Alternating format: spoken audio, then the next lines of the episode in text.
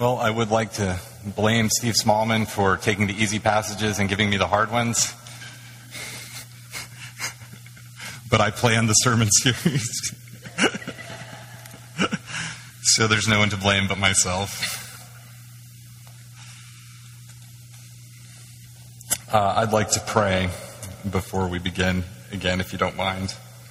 Lord, I thank you for filling us with your spirit. I thank you that we who believe in the name of your Son Jesus have been risen with him. I thank you that you are present with your people, speaking to them on every issue on life and on death and on sex and on marriage and on our money and on our time and on our jobs and in every way. Would you give us strength to hear today what you have to say to us? About sex. Would you fill me with humility and a spirit of understanding? And would you fill everyone, uh, everyone here with that same eagerness to learn from you? And I pray these things in Jesus' name. Amen. All right, so I've spent a good bit of time thinking about sex this week as we've been working through this passage. I know that all of you spend a lot of time thinking about sex yourselves. And uh, the more I have thought about it, the more I've become convinced that there's actually a significant paradox at work when it comes to talking about sex in the church. Okay, so on the one hand, there's a whole group of people who would say, hey, we need to talk about sex more and they would actually accuse the church of being silent on issues that people in our culture desperately need to hear. And their argument goes something like this See if you can identify with this. We live in a sex saturated, sex obsessed society. You can't even open your door or turn on the TV or look on the internet without seeing images of sex, without seeing um, scantily clad models and actresses. And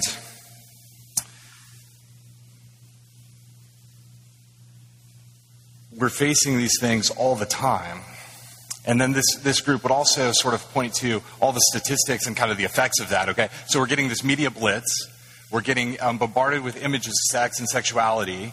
And what happens, they would say, is there's, there's this rise in like promiscuous sex and people having sex outside of marriage. And there's a rise in um, teenagers looking at pornography. And if you go back and look at these statistics, you can become quite depressed. Um, I was looking even just yesterday, something like 93% of 18 year olds surveyed, and this was like seven years ago, over the course of a two year period, um, had looked at internet pornography of all types. I mean, they just had the lists of all types, and something like 60 or 70% of women 18 year, years old. Um, so it's all around us, it's everywhere.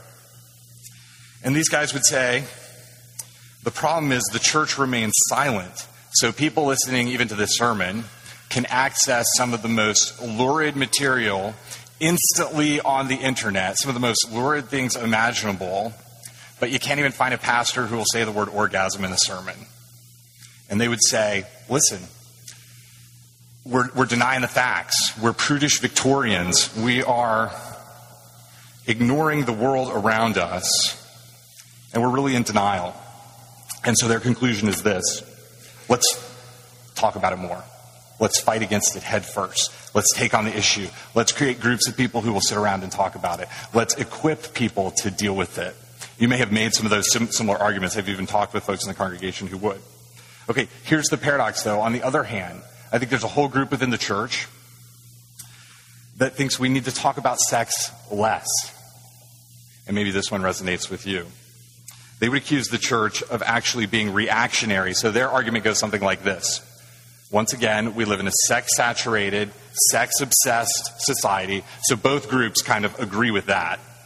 But they say, not only do I see these media images, but like everybody around me is defining themselves by who they're having sex with, how much sex they're having, what type of sex they're having. I can't get away from it. Even when I go to the church, the church simply responds. So they kind of think that, listen, the world has set the agenda. Sex is the most important thing you can think about. Become obsessed with it. Become infatuated with it. Do it all the time with whoever you want to. And then the church responds by, by, with, with this emphasis on their version of sex as the primary thing that humans can, can achieve married sex.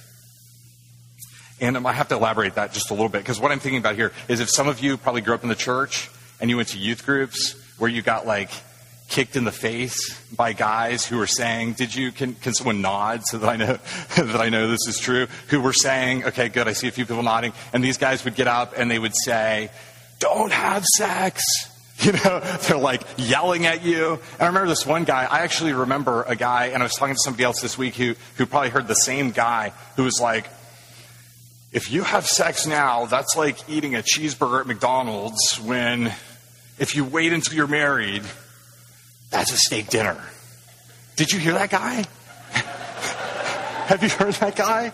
That's ridiculous.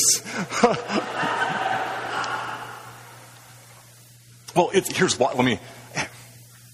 Dwayne, choose words carefully today. Of all days. Here's why it's ridiculous because ha- having sex feels good whether you're married or not, so you're lying to someone. Okay? Secondly, you've just cheapened the thing to, to food and consumption. Hey, even when you're married, the pinnacle of it is your wife is a steak dinner. That's, that's, that's funny because it's degrading. It's disgusting. It should send kind of a shock or a jitter up your spine. Um, and I'm thinking also of another group, which is um, singles primarily. And I think sometimes the church has done a real disservice. So again, I'm still in this second argument, this group that's kind of like, can we please not talk about sex anymore? Part of it is, I just don't want to hear that guy anymore. I don't want to hear that message anymore. But also, I think even in kind of more mature situations and more mature congregations, one of the things that happens is um, we sort of so emphasize marriage that I think we probably um, marginalize single people. And I don't think that's true at Liberty. We're filled with a lot of single folks and single folks in leadership and single folks doing all kinds of stuff. But at a lot of churches, or maybe churches that you've been in the past, so, sometimes singles may feel like there's another marriage book, another marriage seminar, another marriage lecture, another marriage talk. And then all your married friends are saying, hey, because you're single, you're free this weekend to help me move in. That's like what you're relegated to. And if you want a great look at this, um, there's a book by Lauren Winner called Real Sex, and she tries to sort of dispel some of the myths that you hear about, about it. And one of her big emphasis is that, that singles um, have tended to be marginalized and maybe thinking, hey, please stop talking about sex. Um, if I can add a third, even a third sort of subpoint to this, I think it also um, explains our stilted response to the homosexual community. So, the homosexual community is a community that defines itself by who people have sex with, and then we respond again with our own brand of, no, this is what sex should be, this is what married sex looks like, this is with an obsession, with sometimes a dogmatic obsession. Sex over here, sex over here. And so some people might say, or come to the conclusion, hey, let's talk about sex less. So you got one group that says let's talk about it more. You've got one group that says let's talk about it less. What are we to do? Read Paul. That's probably the best thing. Turn to turn to Scripture because see the issue is not should we talk about sex more or should we talk about sex less. Okay, that's kind of misleading to put it in that way. That's sort of like Republicans and Democrats who are always going around saying more government, less government, more government, less government, but nobody ever really defines what government is for. Have you ever noticed that? Especially on the sound bites? Like, if you could just say what the government is for, then yes, let's please have more of that. And if you could say what the government shouldn't be doing, then let's have less of that. But just saying more, just saying less, isn't going to solve the problem. And I am sure that um, we have certainly, as a church, talked about sex when we should have shut up, and we have not talked about it when we should have been vocal the most. And so there's definitely a problem, but I think the root of that is because we lack a Christ centered way to think about sex and to think about our bodies.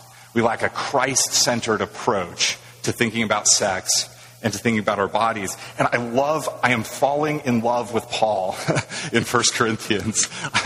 Like every time I read Paul, I'm just like, no, I can't believe he did that. That's amazing because watch what Paul does. He is, he's amazing.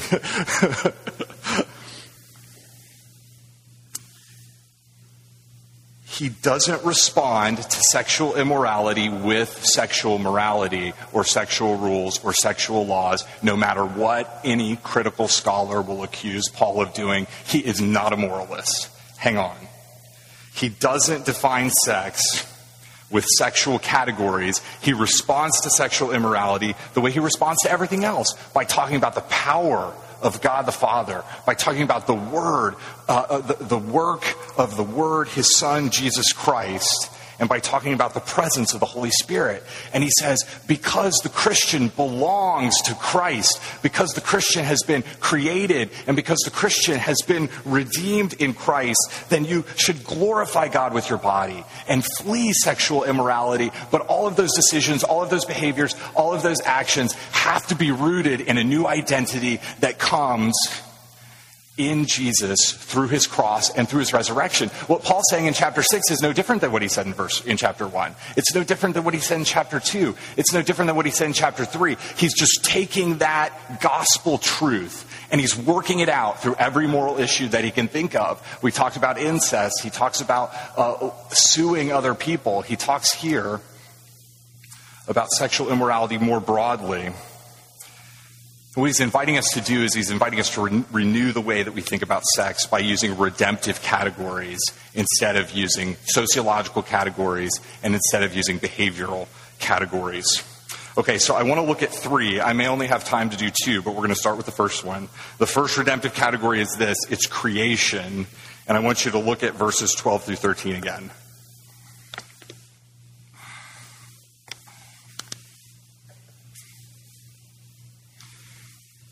Because you belong to Christ, Paul is inviting you to see your body as created and sex as good. Okay, those who belong to Christ know that the body is important because humans were created in the image of God. And that is like the canvas upon which he is painting everything else that he's going to paint. It's sort of the backdrop from which he's going to say everything else that he's going to say. The more I looked at this passage this week, the more I felt like he had creation um, on his mind as he's working through. And because humans were created in the image of God, the function of your body cannot be limited to natural desires. It cannot be limited to urges or to appetites Look at verse 13. Paul says, It is for the Lord. Your body is for the Lord. It has a purpose because God created the body for more than sex. And He certainly created it for more than sexual immorality, Paul is saying. He created it to reflect His glory Think of this. Okay, think of what's meant when we say you were created. Every one of you in this room, the first fact that you should understand about yourself is that you were created in the image of God. You were created with a body that was good. And what was the body for? Created in God's image means that you were created with dignity, you were created with worth, you're created with value. You're created with importance. He has made you like Him to represent Him on earth, to show others about Him, to share who He is, so that each time you meet another person, you find something else about what God is like and who He is. It also means that you have humility because you're, you're His servant. You are designed to give Him worship, to bring Him glory, and to use your body to know Him, to love Him, to trust Him, to follow Him, to care for His creation. And sex and sexuality are just good, one good part of that and what that looks like and what it means. And that lies underneath the surface of everything that Paul says in these first two verses. Um, I want to read you a quote by Lauren Winner from that book, Real Sex, uh, that I think gets at the heart of this. And then I want to talk specifically about what the Corinthians were doing and what they were thinking. Um, Lauren Winner writes this. She says, uh, basically, bodies are good. Bodies are not simply pieces of furniture to decorate or display. They are not trappings about which we have conflicted feelings. They're not body images we need to revamp or retool. They are not objects to be dieted away, made to conform to popular standards, or made to perform unthinkable athletic feats with the help of drugs. They are neither tools for scoring points nor burdens to overcome. They're simply good. They're good. And the problem with the guy who's saying, don't have sex, don't have sex, don't have sex, and this is one of the points Lauren Winner makes in her book, is that we spend, like, we, we take people and for 20 years we say, don't have sex, which gets in their minds that sex is bad. And then when they're 20 or 21, we say, okay, go get married and have sex and be functional and healthy and a normal, productive human being. It's like, what? I can't make that transition so easily. It's difficult. There's too much guilt. There's too much pain. There's too much shame. And the church has only made that worse. Okay.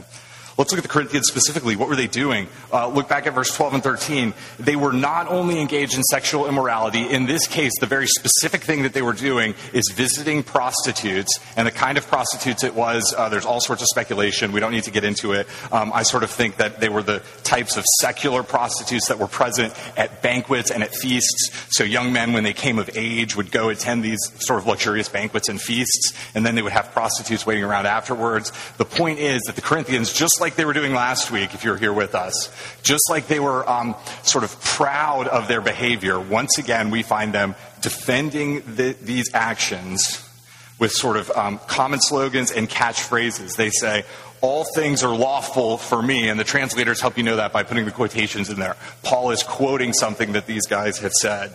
And that essentially means I'm free to do anything I want to do. Okay? Sounds like 21st century American philosophy right there. Don't tell me what to do. I'm free to do anything I want to do. And they also say this look down. Um, food is for the stomach, and the stomach for food, and God will destroy one and the other. And that's basically a euphemistic way for saying, hey, sex is for the body, the body's for sex, it's all natural, it's all normal, that's what it's made for. Don't worry about what you do there because it's not going to affect your soul anyway. So we have to kind of get into the thinking of the Corinthians. And remember, they're rooted in Greek philosophy, they're rooted in um, Platonism or some form of it, which says, okay, the soul is immortal and it's kind of trapped in the prison house of the body. The body is, in some senses, inferior to the soul. And what we're trying to do is we're trying to kind of escape the body and achieve some sort of higher spiritual existence. And some of them took that to mean that if the body is going to be destroyed, and if the body doesn't matter, then what I do with my body doesn't matter so much. It'll only, what, the only thing that matters is what happens in the end to my soul. So they thought, in a sense, that their body doesn't have a future. Um, in that way, what I would do, um, just as a side note, is I do believe that in verse 13, where it says food is meant for the stomach and the stomach for food, I would not put the quotation marks there. I would basically say, and God will destroy both one and the other, and then put the quotation marks after that. No quotation marks in the original Greek, so the guys who are translating are kind of putting it in where they think that it belongs. I think that all of that second part is a portion of what the Corinthians are saying. Okay, but look, look at, keep looking at 12 and 13. Paul is rejecting their philosophy. He's resisting their conventional wisdom. He says, he says two things to them. Hey, just because it's possible doesn't mean it's helpful, doesn't mean it's beneficial, doesn't mean it's good for anyone else, doesn't mean it's good for strengthening the community. And secondly, I will not be enslaved by anything. And I don't think that Paul is dealing simply with common sense. I don't think he's fighting philosophy with philosophy. I think what he's doing is thinking about creation. You see, the person that's created in the image of God is designed to live in harmonious community with other image bearers, and that means they shouldn't control others or be controlled by them. We're not meant to enslave others or to be enslaved by them. We're not meant to manipulate others or to be manipulated by them. And isn't that lack of dignity at the root of all sorts of sexual sins? Hang with me for a minute. Isn't that the root of all sorts of sexual sins? Either the attempt to control someone or to be controlled by someone else. Okay, if you're at home looking at pornography, what you're doing is you are objectifying another person that was created in the image of God. You're objectifying someone. Instead of allowing that person to be the subject, God's royal subject, created to glorify Him, you're objectifying them, treating them as an object. Okay? So, in other words, what you're doing is you're saying, I'm the king. Anytime we lust, we turn our desires into lust. Think of how often those lustful thoughts are centered around you as the king and other people doing every single thing you would like to have them do to you. Isn't that what a fantasy is about? Isn't that what pornography is about? It's about seeing other people enact every desire that you would have, and what you're doing is you're attempting to control. You're attempting to control them, but they have been created in the image of God. And what is um, promiscuity? What is having sex with a number of other, a lot of other people, except for an attempt to conquer, an attempt to control, an attempt to have other people? Yet the ironic thing is, look at how running from one lever to the next lever actually turns in upon yourself and controls you.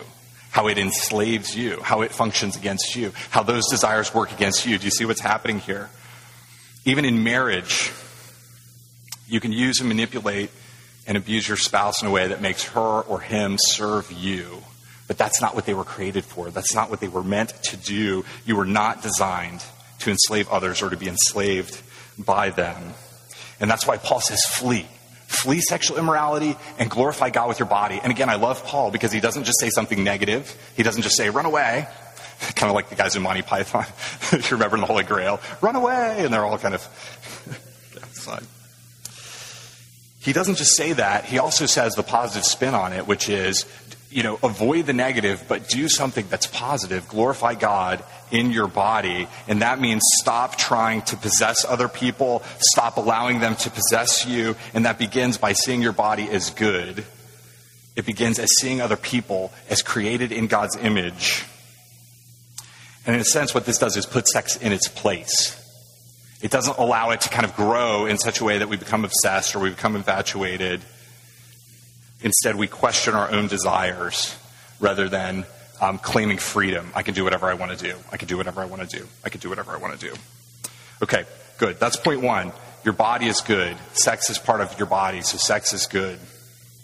Created in that way. But of course, we've fallen. Of course, um, we don't see, we, we see sinful nature nowhere more clearly than we see it in the sexual arena. It's a place where we have seen all sorts of brokenness, all sorts of pain, all sorts of suffering.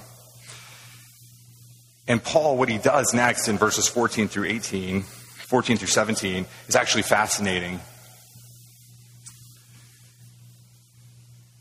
He says, because you belong to Christ, you need to see your body not only as created, but also as renewed. You need to see your bodies not, on, not only as created, but also as redeemed, and see sex as redeemed. See, the defining fact that controls all that Paul has to say about this topic is that you have been raised with Christ, you have been united to Christ, you have been given the Spirit of the living God if you have faith in Jesus and turn yourself over to Him and trust in Him. Look at verse 14. God raised the Lord, and he will also raise us up by his power. Think about it. If you saw that, if I quoted you that verse out of context, you have no idea that it has anything to do with a passage on sex. Okay? You would, you, you, you would have no idea if it was in isolation or out of context. But for Paul, it's the central concern when he's dealing with issues of the body.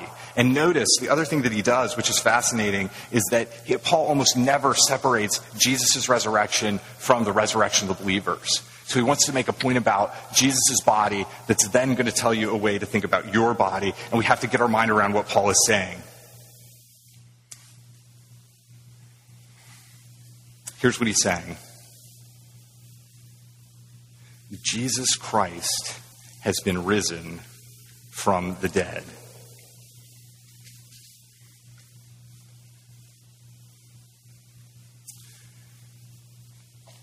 I want to stop and just think about that for a minute. Jesus is risen from the dead. That's a historical fact. That's a fact that you should use to interpret every other historical fact, every other action, every other decision that you could make. Because Jesus was risen in his body, there is a hope for you, and a hope for your future, and a hope for this failing, decrepit, painful, sin laden body. Jesus entered into death and came back out from it again. Jesus is risen and reigning and ruling, and that means that your bodies too can be renewed. See what Paul's doing? He's saying, look, your bodies were created, for a purpose, to bring dignity and honor and glory to God, your bodies also have a future. They will be raised. And that means that what you do now in the body actually matters. As a, as a matter of fact, in some senses, it's of urgent concern.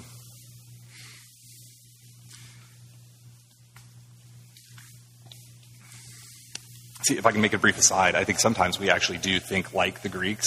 We sort of think, um, because of bad greeting cards and because of weird movies that we've seen, that all that eternity has to offer us is like for us to be disembodied spirits sort of floating around somewhere. Have you ever have you seen some of those movies or some of those greeting cards like as if heaven and all it has to, to offer us is harp playing and wings and looking like angels and floating out there? But what he's offering is a renewed body. What he's offering is putting all things to right. What he's offering is not disembodied spirits, but it means a new body that will be restored and will live for him for, forever. And that means eating and sleeping and reading and running and dancing and swimming and worshiping and all of the things that come along with that.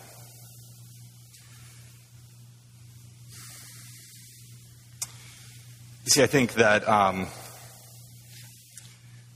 on the other hand, we, we sort of have maybe the opposite problem that the Corinthians have. I think sometimes we think that the body is all that there is. Maybe if they thought that the spirit was the only thing that there was and the body didn't matter, it was just going to be destroyed. I think sometimes we think that everything is natural, everything is physical, everything is simply mechanical. And, you know, if you follow anything like um, some of the latest developments in cognitive neuroscience, many of you are much smarter than me and know a lot more about this than I do. But one of the latest things to do is to sort of say that even your desires, even your affections are controlled simply by natural processes in your brain and by chemical imbalances and all of those sort of things.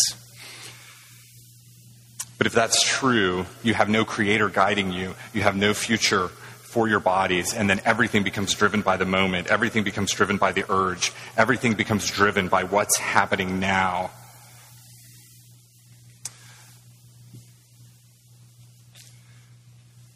But Paul says, no, you will be raised. You have been created, you will be raised, you will be redeemed. And for that reason, you can't unite yourself with a prostitute. He says, listen, if you're going to be raised with Christ, you have been united with him. That means, in some senses, your spirits can't be raised any more than they are now. And don't take that thing and bring it down to a degrading level. Don't take what you were intended for, which is union with Christ and relationship with Christ, and to be filled with His Holy Spirit, and bring it into union with a prostitute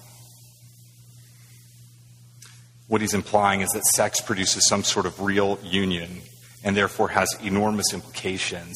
And that's why he says, don't sin against your own body. Don't sin against your own body, but flee sexual immorality and glorify God in your, in your body. And I, I think what he's getting at is that the heart is very close to sex. It's easy to imagine um, stealing from someone without loving them or without getting enmeshed it's easy to think of other sins that we could do, but it's hard to think of some sort of sexual union or sexual sin or sexual thing that's going on there without that sort of being enmeshed and being drawn and being intertwined and being, um, being a part of one because it engages so much of your body and so much of your psychology and so much of your energy. But Christ has designed you to be one with Him and to be united with Him.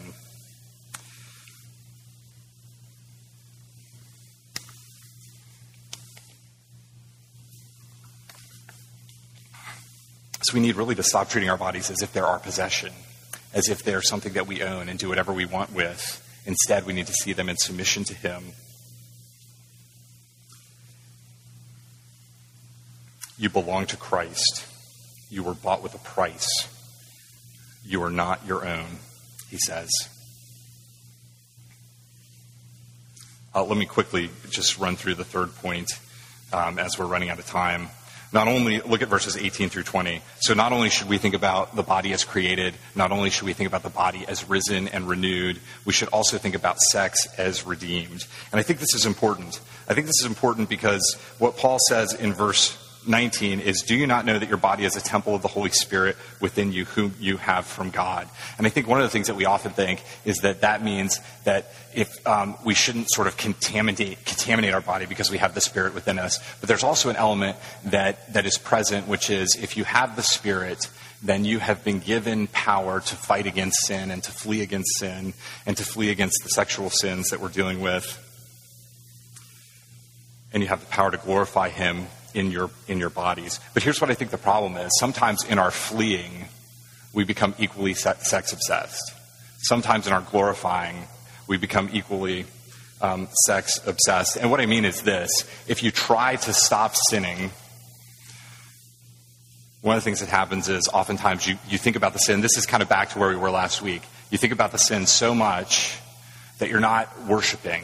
You're, you're, you're becoming so obsessed and so focused on it that you're bound to fall into it again and again and again and again.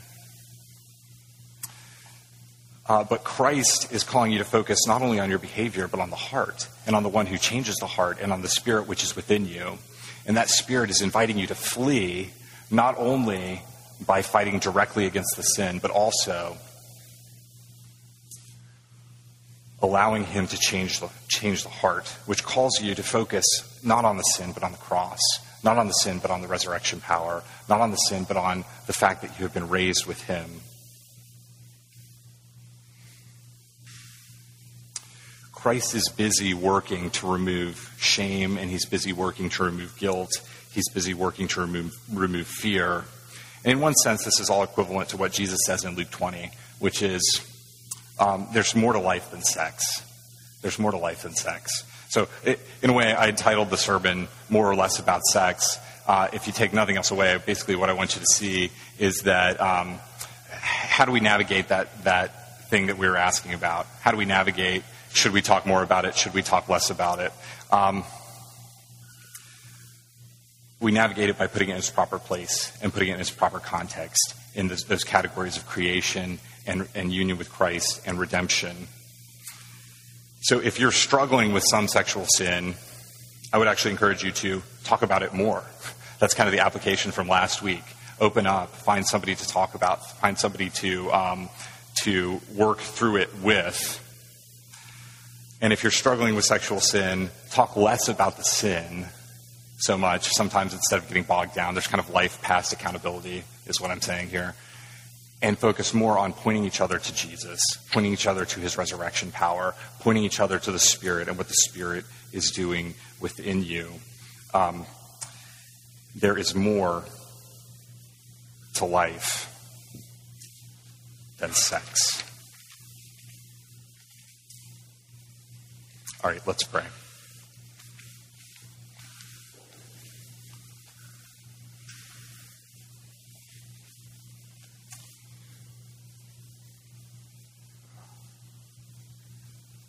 Lord, I pray that um,